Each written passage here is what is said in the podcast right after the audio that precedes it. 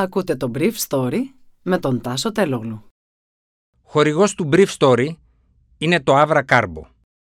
Avra Carbo, το ανθρακούχο φυσικό μεταλλικό νερό για να απογειώσεις κάθε στιγμή. Καλημέρα σας. Σήμερα είναι Τετάρτη 22 Δεκεμβρίου 2021 και θα ήθελα να μοιραστώ μαζί σας αυτά τα θέματα που μου έκανε εντύπωση. Μετά την Πορτογαλία και η Γερμανία ανακοινώνει μέτρα για τις 28 Δεκεμβρίου που αφορούν τους πάντες εμβολιασμένους και ανεμβολίαστους, ενώ η ελληνική κυβέρνηση θεωρεί ότι ακόμα δεν χρειάζονται τέτοια μέτρα διότι δεν μπορεί να τα αποφασίσει. Οι νεκροί ξεπέρασαν χθες τους 20.000 από την έναρξη της πανδημίας στη χώρα μας. Η τιμή του φυσικού αερίου εκτινάσεται κατά 20% σε μια μέρα ενώ ο Πούτιν προειδοποιεί την Ευρώπη. Πάρτε μας σοβαρά, δεν μας έχει μείνει χώρος να υποχωρήσουμε. Η γερμανική και η πορτογαλική κυβέρνηση, δύο κυβερνήσεις με σαφώς καλύτερες εμβολιαστικές επιδόσεις από εκείνες της Ελλάδας, ιδιαίτερα η Πορτογαλία, ανακοίνωσαν χθες νέους περιορισμούς εν ώψη της πλήρους επικράτησης της όμικρον που αφορούν και τους εμβολιασμένους. Ο Πρωθυπουργός της Πορτογαλίας, Αντώνιο Κώστα, είπε ότι δεν είναι αυτά τα Χριστούγεννα εκείνα τα οποία έχουμε συνηθίσει. Αν δεν πάρουμε αυτά τα μέτρα τώρα, συνέχισε ο κ. Κώστα, οι ζωές μας θα είναι πολύ χειρότερες μετά τα Χριστούγεννα και την Πρωτοχρονιά. Η Πορτογαλική κυβέρνηση προχώρησε στην ανακοίνωση ότι από τη Δευτέρα θα δουλεύουν με τηλεεργασία για δύο τουλάχιστον εβδομάδες οι εργαζόμενοι στον ιδιωτικό τομέα της χώρας και στο δημόσιο, ενώ τα νυχτερινά κέντρα και τα μπαρ κλείνουν, καθώς σε μια από τις καλύτερα εμβολιασμένες χώρες του κόσμου τα κρούσματα έφτασαν και πάλι τις 5.800, τα περισσότερα δηλαδή από την περασμένη άνοιξη, με την μετάλλαξη όμικρο να επικρατεί στο 50% των καταγεγραμμένων διαγνώσεων. Στα μέτρα που ανακοίνωσε ο κ. Κώστα περιλαμβάνεται το μέτρο που δεν τόλμησε να ανακοινώσει χθες η ελληνική κυβέρνηση, καθώς για να επισκεφτεί κανείς την Πορτογαλία ξενοδοχεία ή να πάει σε εκδηλώσεις χρειάζεται αρνητικό τεστ. Για την είσοδο σε ρεστοράν, καζίνο, ρεβεγιόν, όπου θα μπορούν να πάρουν μέρος έως και μέχρι 10 άτομα, όπου επίσης χρειάζεται αρνητικό τεστ.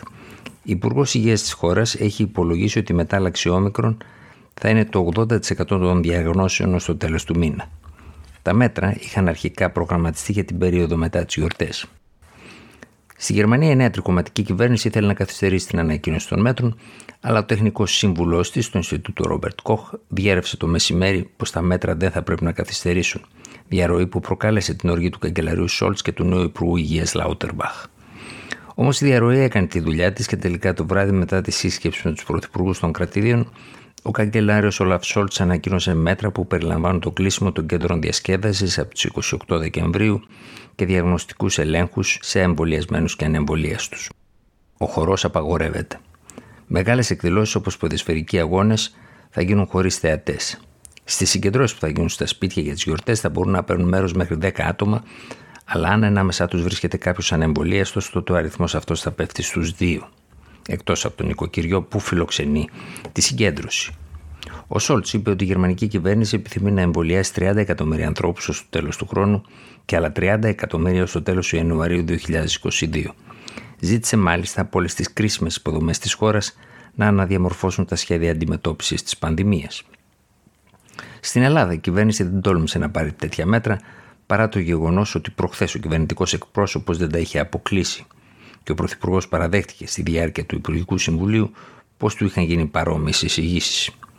Το γιατί δεν ελήφθησαν μέτρα ελέγχου εμβολιασμένων και ανεμβολίαστων έχει να κάνει με τις διαμαρτυρίες που ακούστηκαν στα μέσα κοινωνικής δικτύωσης αλλά και από παράγοντες όπως ο πρόεδρος του Πανελλήνιου Ιατρικού Συλλόγου κ. Εξαδάχτυλος για την εξίσωση εμβολιασμένων και ανεμβολίαστων σε ό,τι αφορά τους διαγνωστικούς ελέγχους. Όμως αυτό για το οποίο διαμαρτύρονται όσοι ήταν αντίθετοι στους ελέγχους και στους εμβολιασμένους είναι κάτι που εφαρμόζουν όλες οι χώρες που αποφάσισαν πρόσθετους περιορισμούς εξαιτίας της φύσης της μετάλλαξης όμικρων. Χθες οι νεκροί στην Ελλάδα ξεπέρασαν τις 20.000 από την έναρξη της πανδημίας.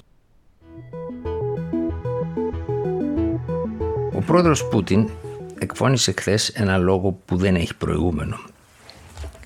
Είπε στους επικεφαλείς των στρατιωτικών σχηματισμών του ρωσικού στρατού ότι υπάρχουν κίνδυνοι ενός εξτρεμισμού εξαιτίας της επέκτασης του ΝΑΤΟ. Είμαστε με την πλάτη στον τοίχο εδώ και πιστεύουν ότι θα καθίσουμε έτσι και θα κοιτάμε. Την ίδια ώρα που ο Ρώσος πρόεδρος έλεγε αυτά στους διοικητές των σχηματισμών του Ρώσικου στρατού, οι τιμές του φυσικού αερίου ανέβαιναν 20% σε ένα μόλις 24ωρο. Οι Ηνωμένες Πολιτείες και η Ευρωπαϊκή Ένωση έχουν δεσμευτεί ότι θα επιβάλλουν κυρώσεις αν η Μόσχα επιτεθεί εναντίον της Ουκρανίας στο επόμενο διάστημα. Ο επικεφαλής της Αμερικανικής διπλωματίας Μπλίνκεν είπε χθες ότι θα υπάρχουν συζητήσεις με τη Ρωσία τον Ιανουάριο, αλλά η Αμερικανική πλευρά είχε αποφύγει να αντιδράσει πιο πριν σε ντοκουμέντα που διέρευσε η Μόσχα στο διαδίκτυο για τις προτάσεις της να περιοριστεί η ανάπτυξη στρατιωτικών δυνάμεων στις χώρες της Ανατολικής Ευρώπης που είναι ήδη μέλος του ΝΑΤΟ. Η Ρωσία έχει συγκεντρώσει μεγάλες στρατιωτικές δυνάμεις στα σύνορα με την Ουκρανία όπως έκανε το 2014 όταν προσάρτησε τη Χερσόνησο της Κρυμαίας. Η Ρωσία από την πλευρά της εκφράζει ανησυχία για την εθνική της κυριαρχία και την ασφάλειά της εξαιτίας της επέκτασης του ΝΑΤΟ προς Ανατολάς. Η οικοδόμηση των δυνάμεων των Ηνωμένων Πολιτειών και του ΝΑΤΟ στα σύνορα της Ρωσικής Ομοσπονδίας και η διενέργεια μεγάλης έκτασης ασκήσεων είναι ένα σοβαρός λόγος ανησυχίας, είπε χθες ο πρόεδρος Πούτιν.